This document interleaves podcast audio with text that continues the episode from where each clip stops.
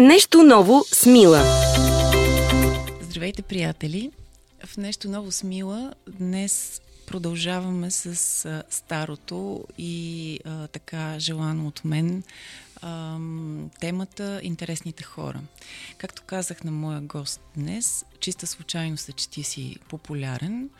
Аз а, тук няма да каня хора по популярност, а по това да имам какво да разкажа за тях, какво да си говоря с тях и а, бих искала хората, които ни слушат, когато включат началото на подкаста, да не се налага да натискат стоп.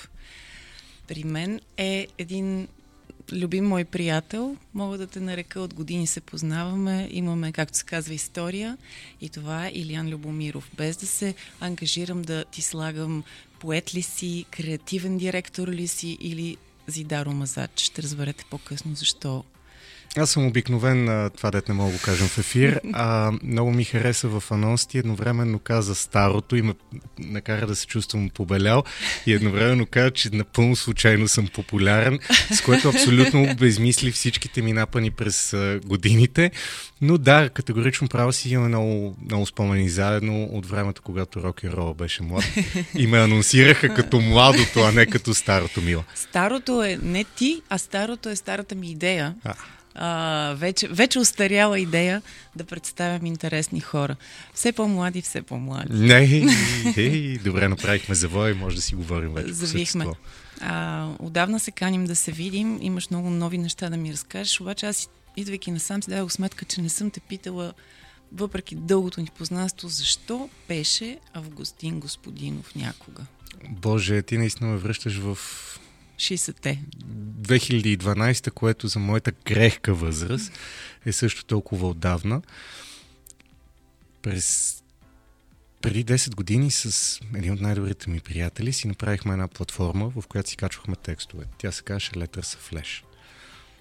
Бяхме ние от първите, които използваха социални мрежи, за да си популяризират текстовете, и тогава това ми помогна много. Тогава алгоритмите на Facebook бяха по-различни.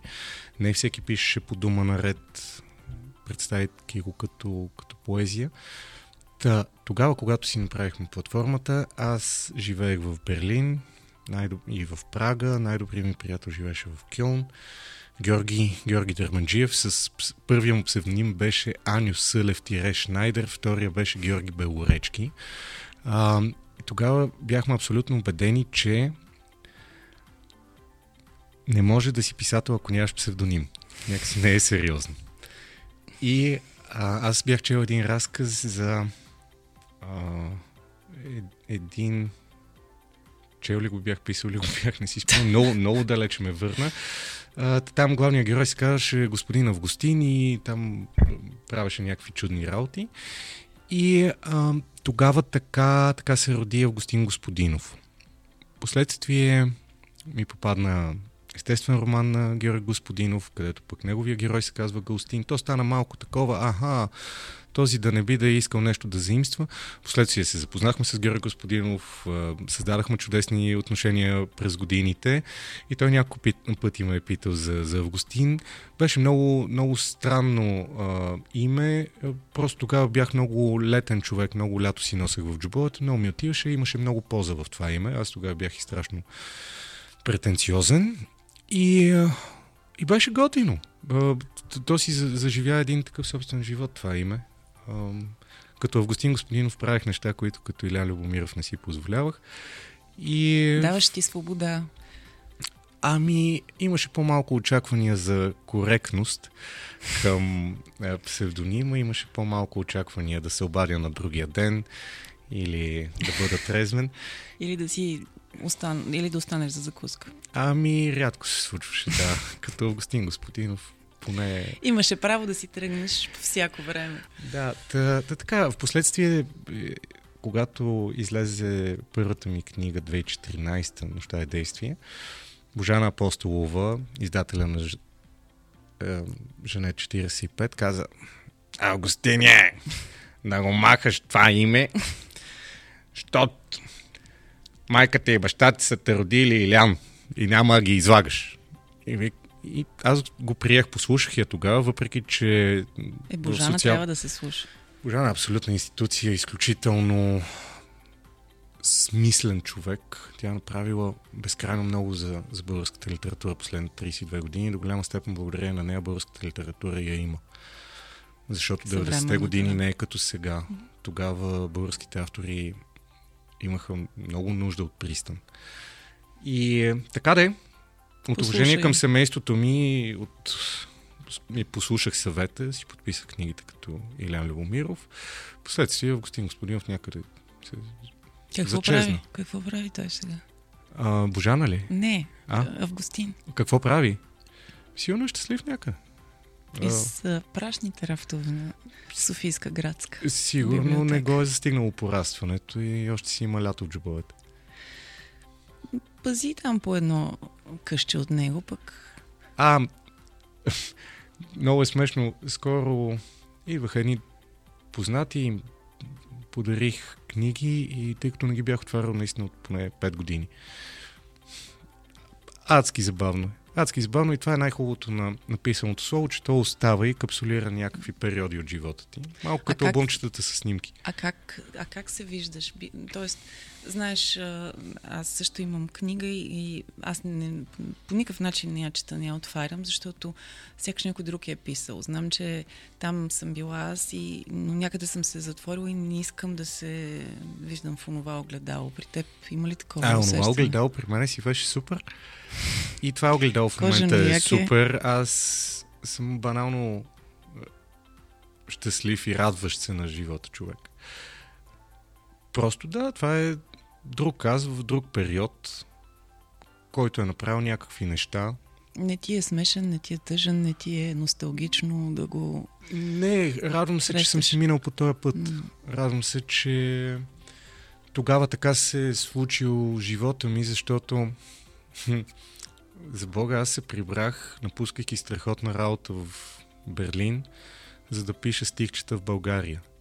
И това беше много ексцентричен ход по това време. Говорим за две хиляди и четиринайсета година. И реално успях. Успях, успях да живея в България. Успях да си направя семейство тук. Успях да постигна някакви неща. И доста неща да направиш. А... За мен всъщност тази ми първа книга, тя ме върна в България. М, и затова е ценна. Ние си пишехме с теб, когато ти още беше в Германия. Точно така. Последствие, кога направихме? две хиляди и шестнайсета година направихме Академията Мисля, за творческо да. писане. Това Валери беше Петров. Велико. Разкажи на хората какво, какво се случи тогава за ами, кратко. За аз съм среднист. Хубавата българска дума за човек не завършил висшето си образование. Всъщност аз никога не съм искал да уча висше образование. Да стана студент политология в Берлин беше най-лесният начин да отида да живея в Берлин, което беше моя младежка цел. Отварям скоро, препоръчвам. Тогава, връщайки се и вече така поживявайки една година на страхотно опиянение, в което алкохола ефтин, момичетата са красиви и пътуваш с книги наляво-надясно, а, реших, че една идея може би трябва по-сериозно да се захвана с това да уча. И по-конкретно аз исках да уча творческо писане. Тогава имаше две места, на които това можеше да се случи, а именно Новобългарския университет и Софийския университет като магистърски програми. Затова започнах разказа с среднист.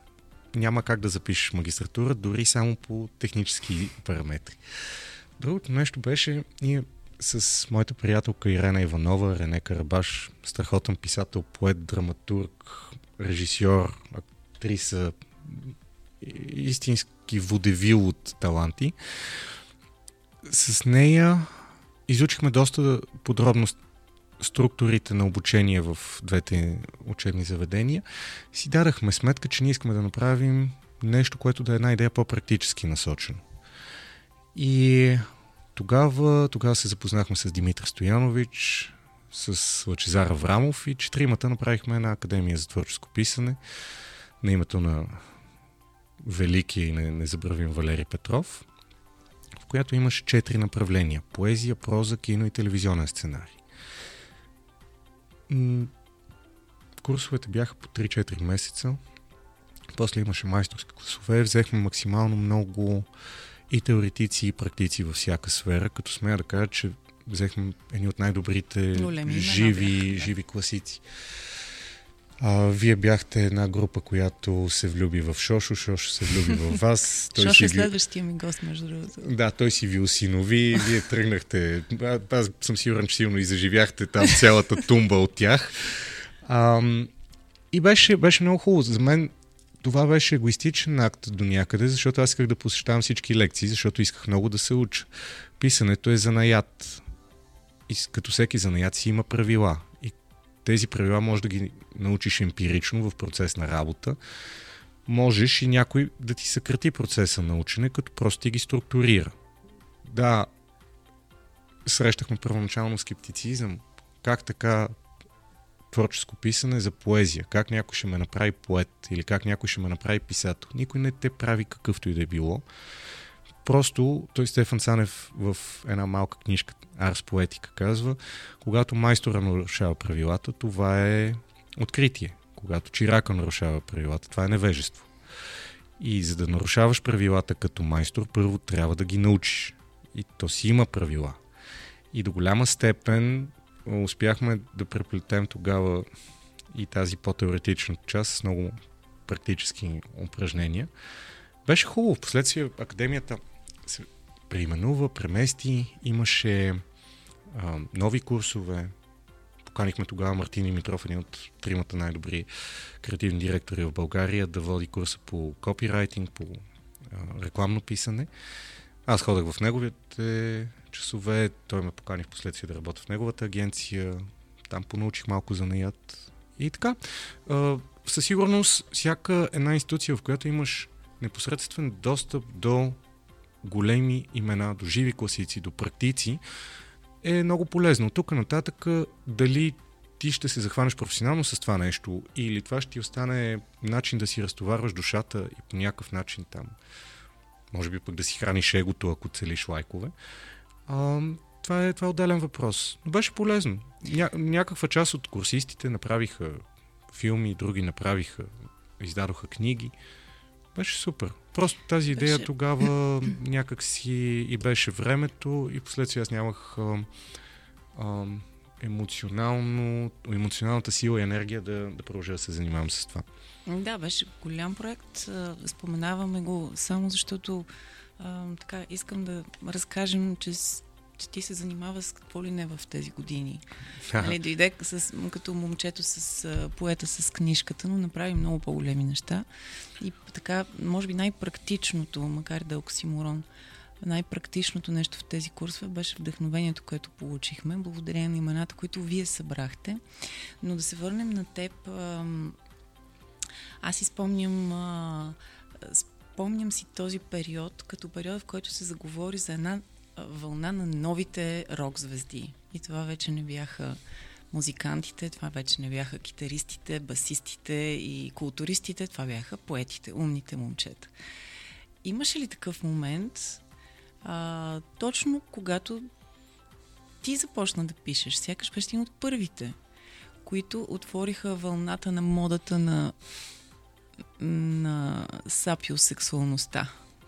Ние отворихме портата на Ада, ако трябва да сме честни, това мога да ти го кажа от позицията на времето. Тогава бяхме на по двайсет и две, три, четири. А, носехме естественото количество бунт в себе си. Не харесвахме литературния салон, защото го намирахме за закостенял. Същевременно с това ние използвахме социални мрежи, ние си достигахме до аудиторията по много по-непосредствен начин. Визуални средства. Да, визуални средства, бяхме слаби, имахме перчеми, ако за това говориш. И до голяма степен социалните мрежи бяха инструмента, който ни позволи ние да не изпращаме едни текстове, да чакаме едни хора от литературен вестник да ги одобрят, за да ги публикуват и да ги прочитат хиляда човека. Това до някъде ядоса пишещата гилдия. Ама то изкуството, това му е хубавото, че ти дава възможността да подариш радост на тези, които заслужават да изпитват радост и да ядосаш тези, които заслужават да, да се ядосват. Тогава, ако говорим за, за рок-звезди, да, имаше литературни четения, на които имаше петстотин хиляди човека. И то из цялата страна. Не само в, в големите градове. И това беше нещо, което отдавна не се беше случило, да го кажем така. От друга страна, нашите текстове не бяха най-високата поезия, мога да кажа. Нашите текстове, те, ние никога не сме претендирали, че сме поети, никога не сме претендирали, че това, което пишем, има кой знае каква стойност, така или иначе времето е най-добрият съдник и то отсява дали нещо е било стойностно или е било еднодневка. Но тогава а, изведнъж хората, които мрънкаха, че никой не чете, че младите са пълен провал, видяха едни млади хора, които четат и не са пълен провал и им се ядосаха и на тях, че четат нас. Та, до голяма степен ние имахме цел, предизвиквайки внимание върху нас, ние да насочим това внимание към писателите, които не ползват социални мрежи, към поетите, които са живели и писали много преди да има социални мрежи. И тогава си мислехме, че това ще се получи. Не се получи. Окрилявайки безкрайно много хора да пишат по дума наред, да събират лайкове и да правят четения и събития, аз си дадах сметка, че съм се провалил. И че това, което си представях като голямата тема, като голямата задача, всъщност не се е получило. Не съм сигурен колко хора започнаха да четат поезия заради нас или четяха само нас, просто защото социални мрежи, готини събития. Не съм сигурен доколко хората продължиха да четат литература, след като ние спряхме да, да качваме неща.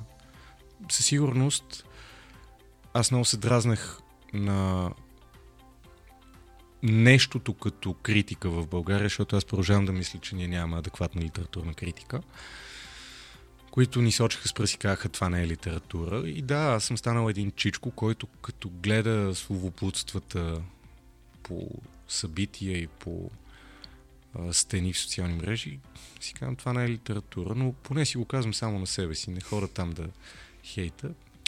За, за когато има място под слънцето, има място и под сянката. Няма проблем. Много силни думи казваш, но аз ще мисля да те опровергая, защото веднага се сещам за един аспект от вашата поява, м- който категорично говори за непровал. Не знам дали си се замислял, но по това време, и не казвам, че само благодарение на вас, но и благодарение на поети като вас, а- да бъдеш чувствителен мъж започна да става нормално, а не а, не мъжко. Е, ти сега ще натовариш нашето появяване и тогавашни изяви с а, а, неолибералната доктрина и ще вкараме прекалено много планове. Така или иначе, това, че пишехме текстове без да ги квалифицираме какви са били, дали са били поезия, проза или нещо като каквото и да било, не означаваше, че ние не се биехме по баровете и не ходехме да правим мъжки неща, за които има вече изграден стереотип. Просто за мен до голяма степен е напълно естествено да, да изразяваш, айде да не казваме чувства, емоции, но да изразяваш това, което което ти е дадено отгоре и което по някакъв начин ти отваря чекмеджетата на съзнанието и на, на паметта. Много е хубаво, когато и аз се възхищавам на такива хора, които дори когато нямат какво да кажат, мълчат. И е много ценно и пък когато нямаш какво толкова, да не пълниш пространството с излишен шум. Аз пиша много малко статуси, например, по десет на година. Обикновено с семейни снимки. А, не пиша статуси, изразявайки, изразяващи гражданската ми позиция. Например, за война или за политическа обстановка. Дах си сметка, че абсолютно нищо не се променя с това. Освен да трупаш някакъв, някаква псевдопопулярност, да си мислиш, че твоето мнение е много чуто и че хората много се вълнуват от те, под време на време да се караш с някого в коментарите. А, всъщност нищо не променяш. Всъщност просто си чешеш езика. И може да си чешеш езика по много оригинален или много задълбочен или много а, въздействащ начин, но просто си чешеш езика.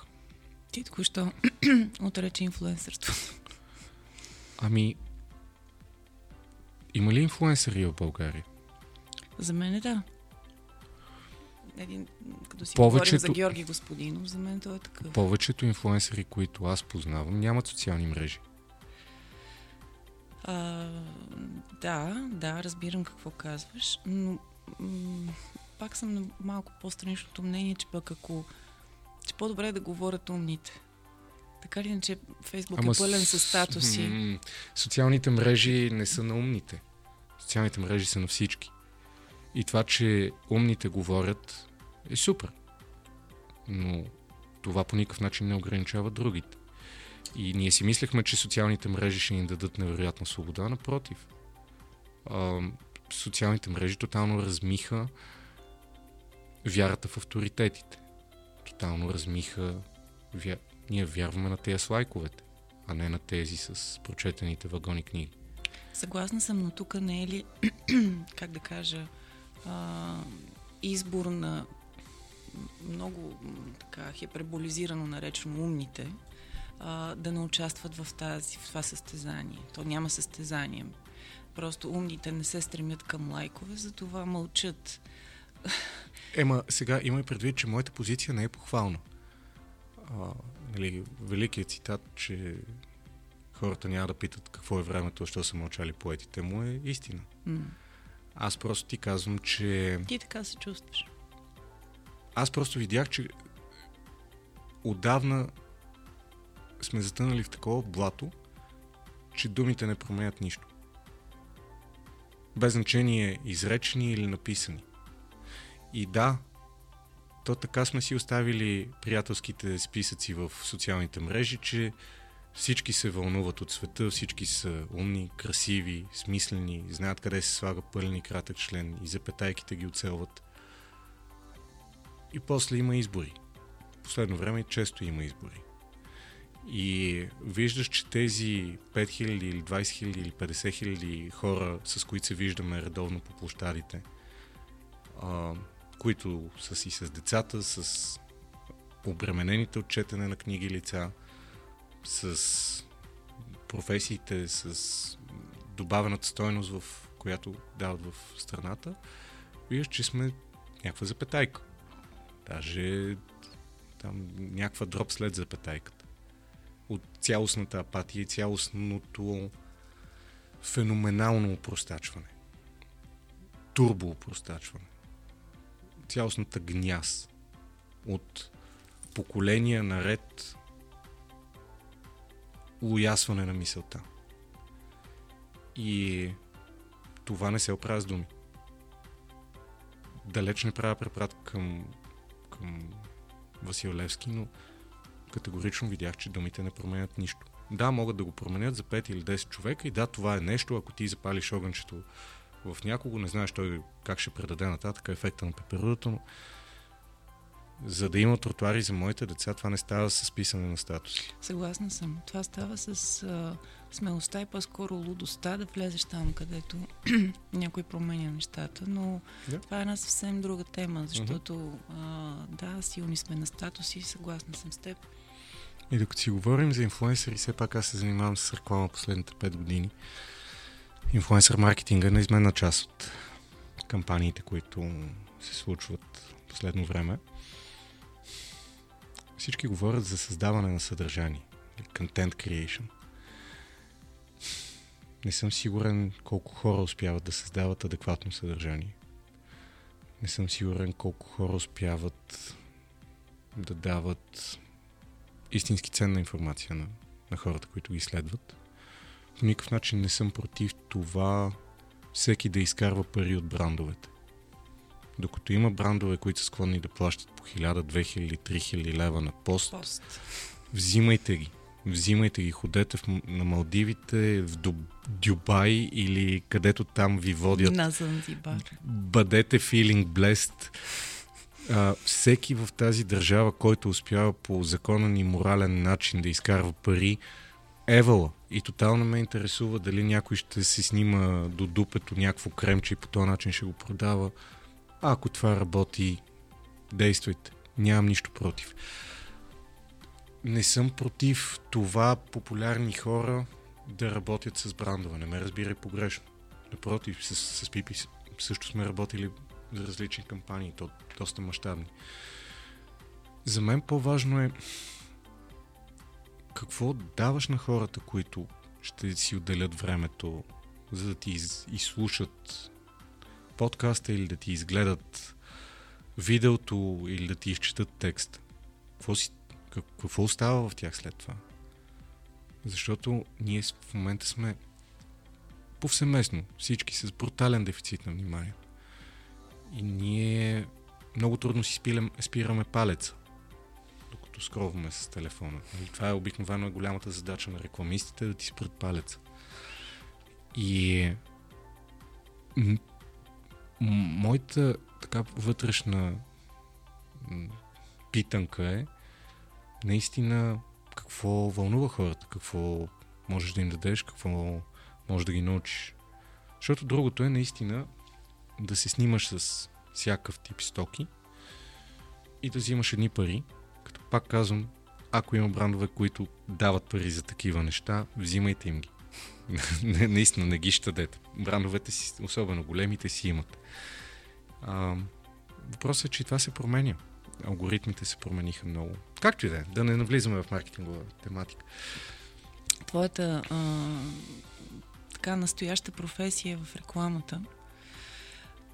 Обаче аз пак ще... То няма срамна работа. Казваме рекламистите и националите по футбол. Как се... Как се... А... Поета в тебе, поета в тебе е жив. Може да не пишеш сега и да, да нямаш а, така интереси в тази област. Може да не постваш, но аз знам, че поета а, се ражда в един човек и той си отива с него. Не е така. Борис Христов. Борис Христов от двайсет години не може да напише нито едно стихотворение. Дарбата е нещо, което, а все пак той е може би най-големия ни жив класик. Дарбата е нещо, за което ако не работиш, този, който ти го е дал, си го взима. И да, светоусещането ти може да остава същото. Но възможността да го изразяваш по същия начин, не съм много убеден. И ако си говорим за това, как съм си продал душата на рекламата, а, да, то е точно така. две хиляди и петнайсета година направихме бар на морето, с който и го взеха после. две хиляди и шестнайсета направихме Академия за творческо писане, която имаше други обструкции по пътя. две хиляди и седемнайсета направих мобилна книжарница за съвременна българска литература, думи на четири гуми, един бус, с който обиколих цялата държава. Той също имаше подобна финансово нещастна а, участ. След което а, аз си дадах сметка, че искам да имам семейство, искам да имам център, искам да водя малко по, а да го наречем, не толкова чаргарски живот. И тогава започнах работа. До тогава не бях работил от понеделник до петък, от девет до шест. И да, рекламата е един от малкото браншове, които може да се издържаш с писане. Може да се издържаш с думи. Можеш да имаш семейство, докато работиш с Word. Предоминант. И до голяма степен цялото четене и писане, за което имам свобода на съзнанието, отива в това да продавам всевъзможни неща. Нямам проблем с това. Това, което ми липсва, но то е, то е породено от, от спецификата на две малки дечица, е качествено време за четене. Защото той Далчев не е писал кой знае колко много, но като са го питали защо не е тъй продуктивен, така, защото не си пише лошите стихотворения. Аз през годините доста си лекувах графоманията с четене. Последно време повече неща, които чета, са с картинки. И писането по никакъв начин не е, не е някакъв самоцел, но, но ми се пише. Да, това ще да питам, не е ли нужда, защото обикновено при нас mm. пишещите, това е преди всичко нужда. Ами, нали ти казвам, че аз си написвам думите за деня. И да, какво, нужда какво, е да пишеш. Един хляб, три кисели млека, това ли са? А, не, и по-скоро един, един постинг план, една годишна стратегия, а, един сценарий за клип, едно радио, такъв тип неща. А, да, пише ми се. Кога ще успея така да си структурирам дните, че а, да имам достатъчно време, в което съзнанието ми е свободно, за да пиша? Не знам, да, но да е скоро. Писал ли си, писал ли си за Пипи? Писал съм, да. В смисъл, сваляйки я... Как, е, как с един поет сваля жена си?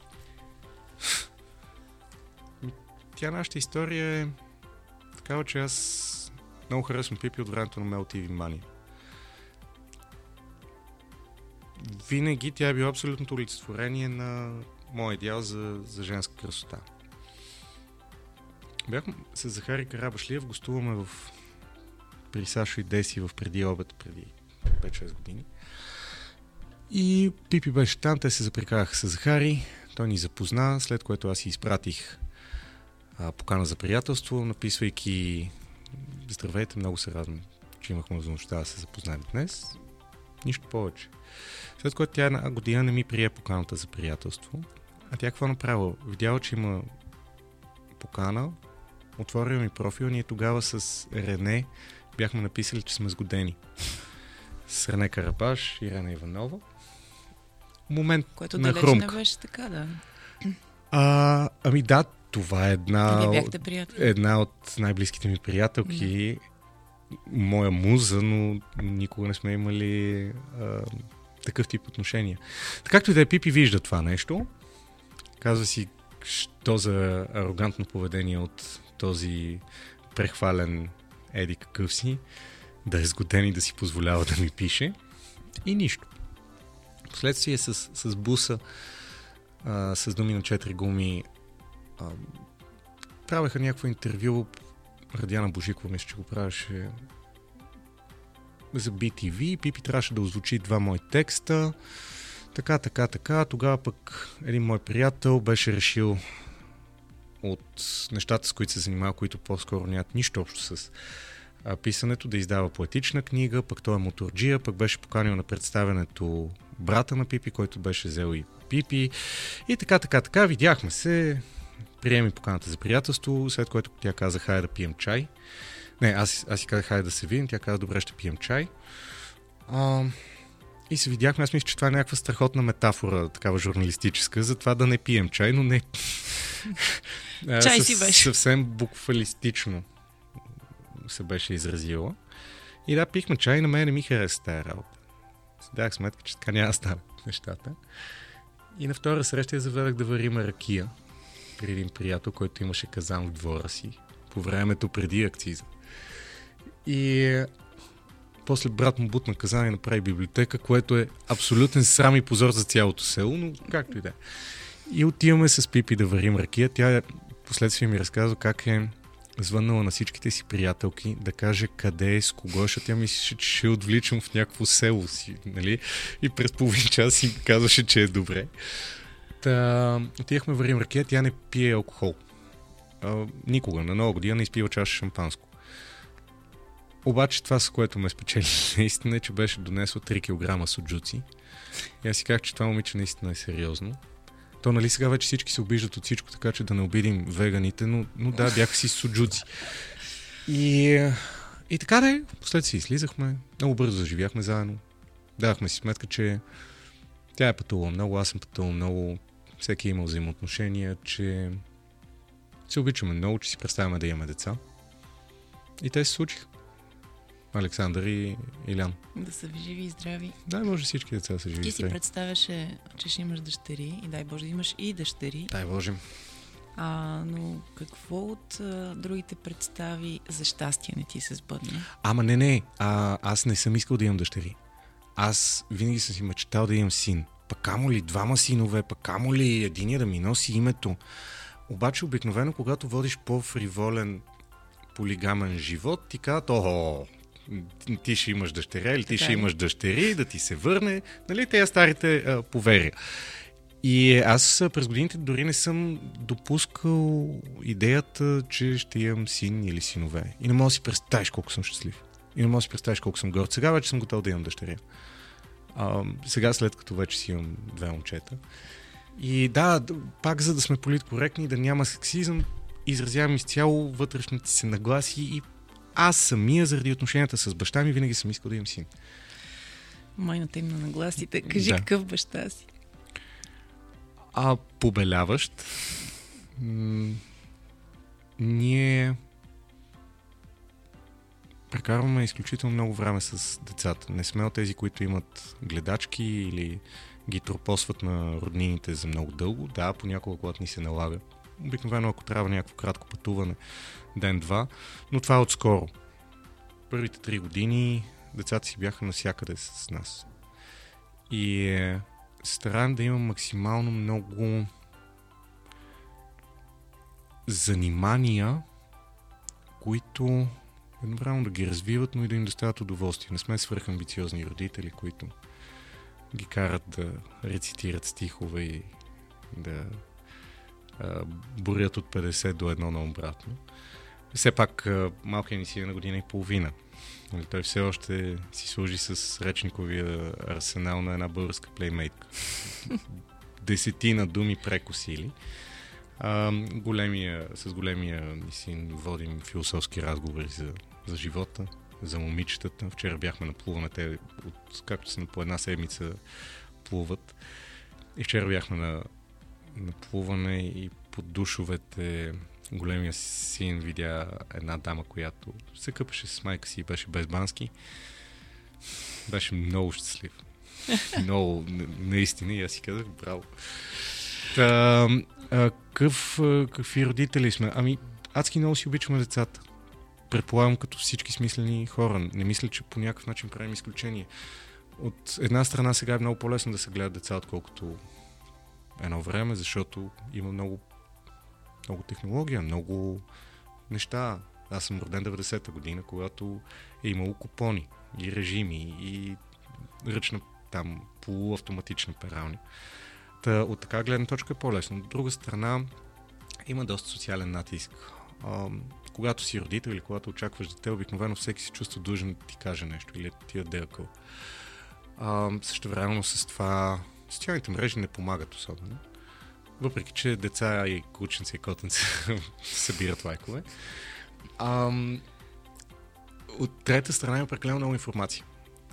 И тъй като аз съм, може би с това отношение по-архаичен, но не исках да ходя на, роди... на училище за родители и такива неща, докато Пипи изчете сигурно десет хиляди страници литература, докато беше бремена за първи път.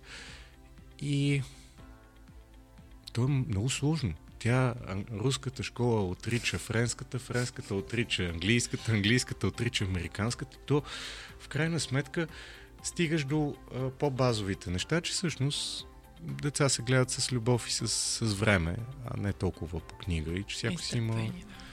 Ами, това е най-сложното нещо, защото особено когато... На никой не му е лесно. Всеки жонглира с много ангажименти. Всеки се опитва да прави най-доброто от себе си, материално да осигури най-хубавите неща за семейството си, да...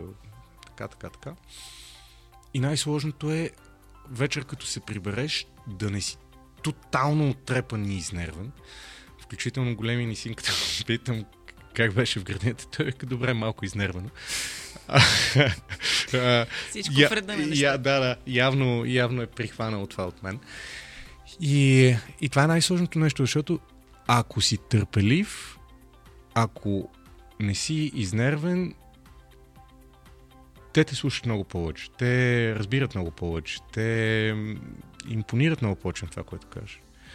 Ако си рязък и остър следствие на това, че си станал в четири и си изринал света до прибирането си вкъщи, и това се пренася. И да, това, е, това няма някаква тайна как да се справяме с това нещо. Сложно е. Но в момента... движение. Ами, да. Преглъщаш егото много често. Ами така. Да, нямаш чисти панталони, да. Което е супер, защото аз никога не съм имал чисти панталони, но сега имам оправдание, имаш... защото деца, ами вижте, те просто деца цапат. А, и, и реално, реално е много готино. Сега аз разбрах, не, не искам да звуча като някаква така латерна прородителството. Естествено, че това е съзнателен акт, който е хубаво хората да, да взимат наистина премислено, осъзнато, а, без значение дали ще гледаш детето си в семейна среда или ще го гледаш сам, или там всичките условности, но така или иначе родителството е нещо, което е хубаво да се случва осъзнато. Затова съм категоричен, както и отказа за родителство също. Тотално не, не ги обичам тия работи. При нас мъжете е по-лесно. При, на, на вас момичетата, като ви почнат, нали, ма ти няма ли я се жениш, ма ти няма ли я раждаш, ма ти такова е много, много селско. А, обаче цялата тая работа с децата до някаква степен, не до някаква степен, всъщност благодарение на децата си аз видях всъщност каква кочина живеем. А, и си дадах сметка за проблемите на София, например.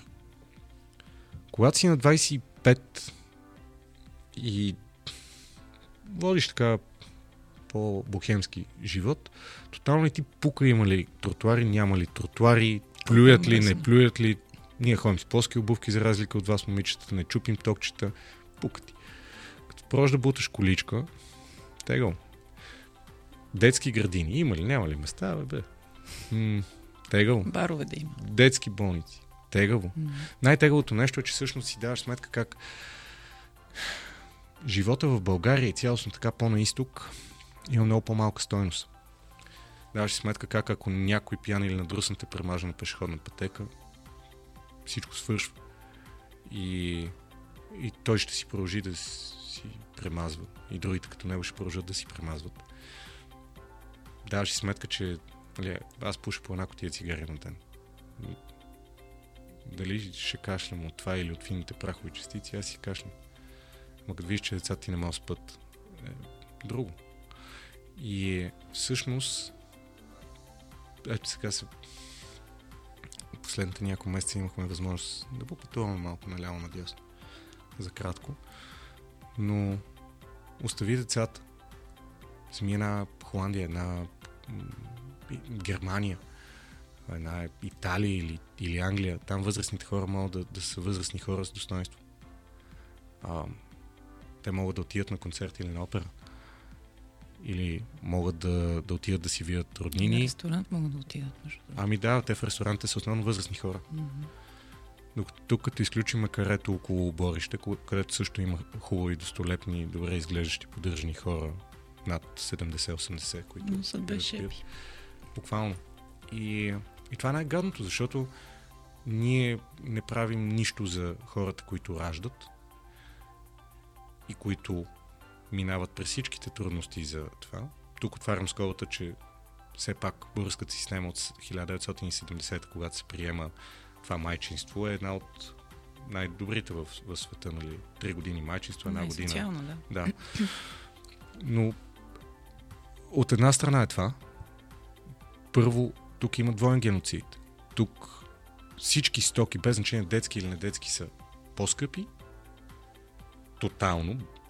Абстрахирайки се от стандартния живот и са по-гадни. Ама, ама наистина.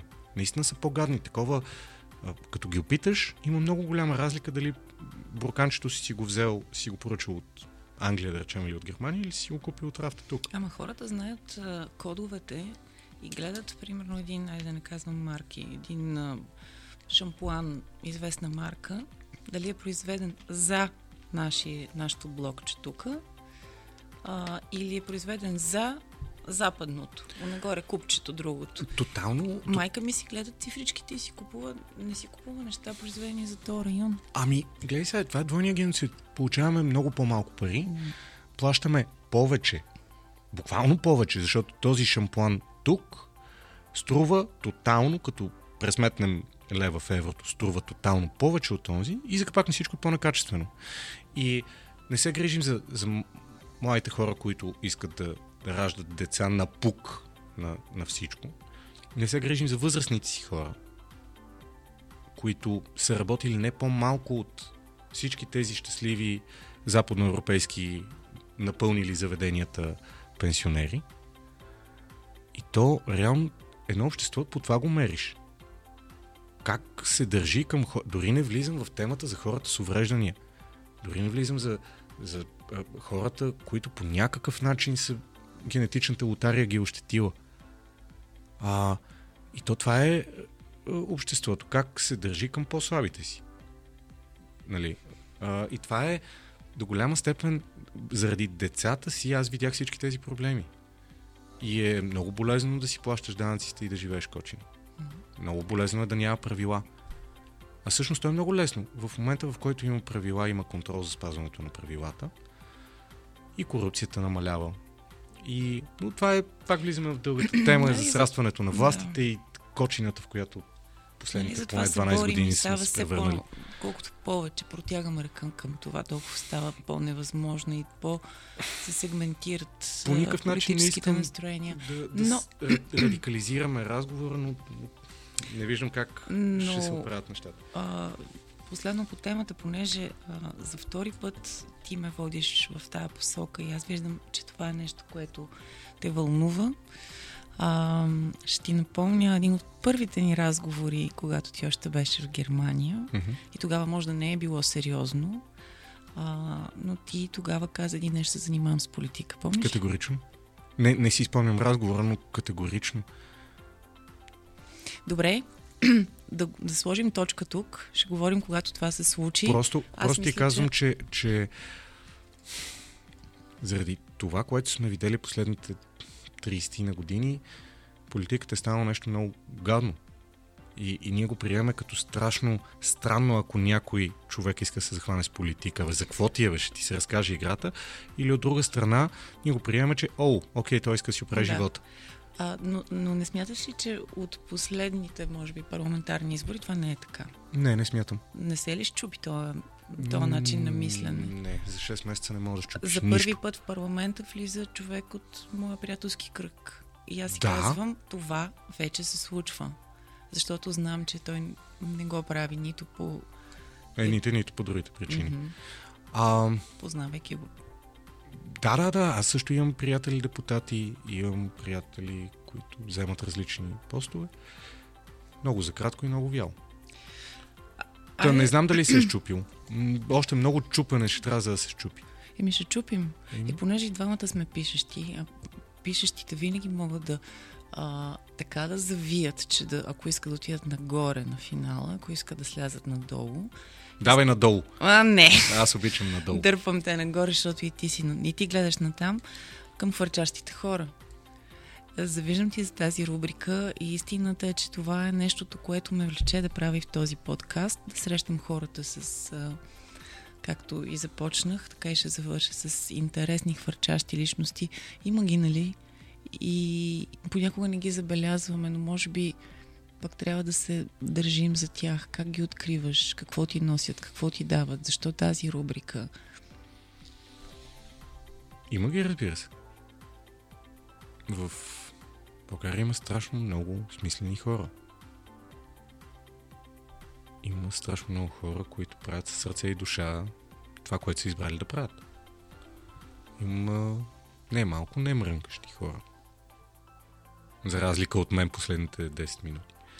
Просто винаги, когато говоря за ситуацията тук в социално-политически план, ставам по-черноглед. Но... Има много хора, които имат неконвенционални истории, които са правили нещо, в един момент са решили да захванат коренно различно. Има хора с сърце и душа. И да, има страшно много такива. Мога да ти разкажа за десетки този сезон. Разказахме за от супермодели от Нью-Йорк, които се връщат да гледат краставици и домати, буквално. През изобретатели. През... Uh, майстори, занаячи, през хора, които създават шрифтове, до такива, които създават летящи мотори, а, през хора, които правят стена за катерене за деца с увреждания, до такива, които правят материал иновативен, който се вгражда в новите S-класи. А, страхотно е. За мен това е едно от хубавите неща на медиите, а, че ти помагат да се срещаш с такива хора, да разговаряш с тях. Аз винаги след а, снимки се връщам страшно зареден и раз, надувам главата на, в целия ми офис, в рекламната агенция или в къщи, а, защото това е смисъл. И аз много вярвам в това, че медиите имат и някакъв ангажимент. Все пак не всичко да е плеймейтки и скандал, шок, бомба, катастрофа. Ами напротив, а, без да захаросваме положението, без да сме... Аз много мразя нещо да е позитивничко. А, но до голяма степен е важно да се разкажат тези истории, защото ги има, защото те са не по-малко интересни. И защото много често не ги забелязваме. Ами защото много често в България, в медийното пространство, циркулират едни петдесет до сто човека mm. да разкажат за новия си проект. А, а пък първо, че те не са много интересни повечето. И второ, че а, има страшно много хора, чието истории си служава да се разказват. И е доста така по... Като пипи се чувствам от време на време. Не като моята, като дългото чорапче, а, нали, като нещо търсач и нещо намирач. Mm. И е, е готино. Създаваш си някаква общност. И да, дори да е балон. Дори да е просто някакъв кръг, е приятно да го разширяваш. По-добре да дишаш в... Ами по-лесно се живее да. Така. Като се обградиш с мислени хора, знаеш си центъра и си намерил партньора, е по-лесно да се справиш с дните. Завършваме, защото стана много дълго и желанието ми да не спрат а, хората от началото до край ще приключи поради невъзможност да отделя толкова време. И ми дай да пеем това. Кой знае колко мани са загоряли. Но ти ми казваш за втори път днес, когато знаеш какво правиш, си намерил човека, всичко е по-лесно. Как си сигурен, че си намерил човек? Генерално говоря, не само за теб. Как можеш да си сигурен? Не можеш. Откъде можеш? Скачаш надолу с главата и съндяш долу дъното да не е скалисто. След което, в момента в който пиленцето каца на рамото, било то това в любовен, личен, професионален план, гледаш да не си тапак, да не се офлянкваш и да си работиш за, за нещата. Как си сигурен? Ами... Дали, дали ще го наречеме порив, интуиция, чувства, химия, физика, там, все тая как. Няма, няма сигурност. Хората са свикнали да искат гаранции и това им пречи да скачат. То няма гаранции. Скачаш, като се разбиеш, разбиеш. Аз съм фалирал три пъти в живота си до сега и това не ме, не ме е спирало. Имал съм разочарования в емоционален план. Това не, не ме е капсулирало, не, не ми е забранило да обичам и наистина да... Аз не съм обичал реално преди, преди да срещна Пипи, защото това да имате любовни пориви и това да имате... да гледате бъдещето заедно, да имате деца е по-различно. И да, няма сигурност, има някакъв шанс и после на обачкане. Това е. Желая ти хвърчане заедно с твоите момичи и с твоите момчета. Желая ти и любовния порив, и м- така ясното съзнание, че зидаромазаческите неща винаги ще са около вас и ще ви карат понякога да си изправяте ногти, но са много необходими. Желая ти да бъдеш един от тези, които някой ден ще наречем новата вълна, може би в промяната. Е, ти в анонса ме представи като старото. Сега тук в, аутро, в аутрото ми казваш пожелавам ви вечно да имате майстори вкъщи. Това са много е, странни финални думи. А, не, не ти го пожелавам, но ще ги имате.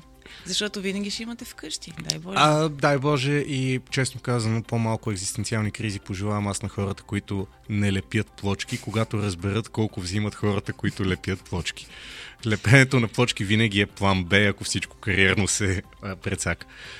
А, Да, пожелавам ви, пожелавам ви, вече, вече, вече сте говоря на вие, пожелавам ви, каквото и да правите, да го правите заедно, а, за да идваш и да ми разказваш на къде сте отлитнали.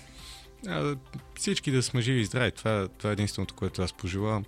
От тук нататък, кой ще го прави сам, кой ще го прави по двойки, по тройки. Нали, то има различни интерпретации на, на тези дейности.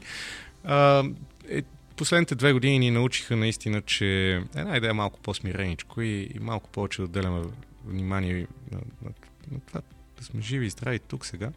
И без много планове. Ами, хубаво да имаш някаква посока, но плановете се объркват лесно.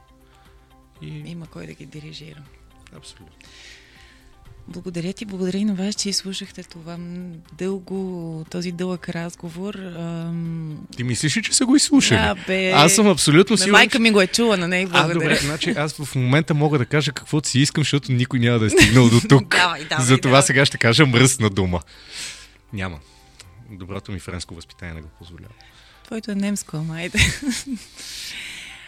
Благодаря на майка ми, на Пипи, че ни слушаха. Бъдете здрави, бъдете живи, имайте лято в душата си. Нещо ново с Мила.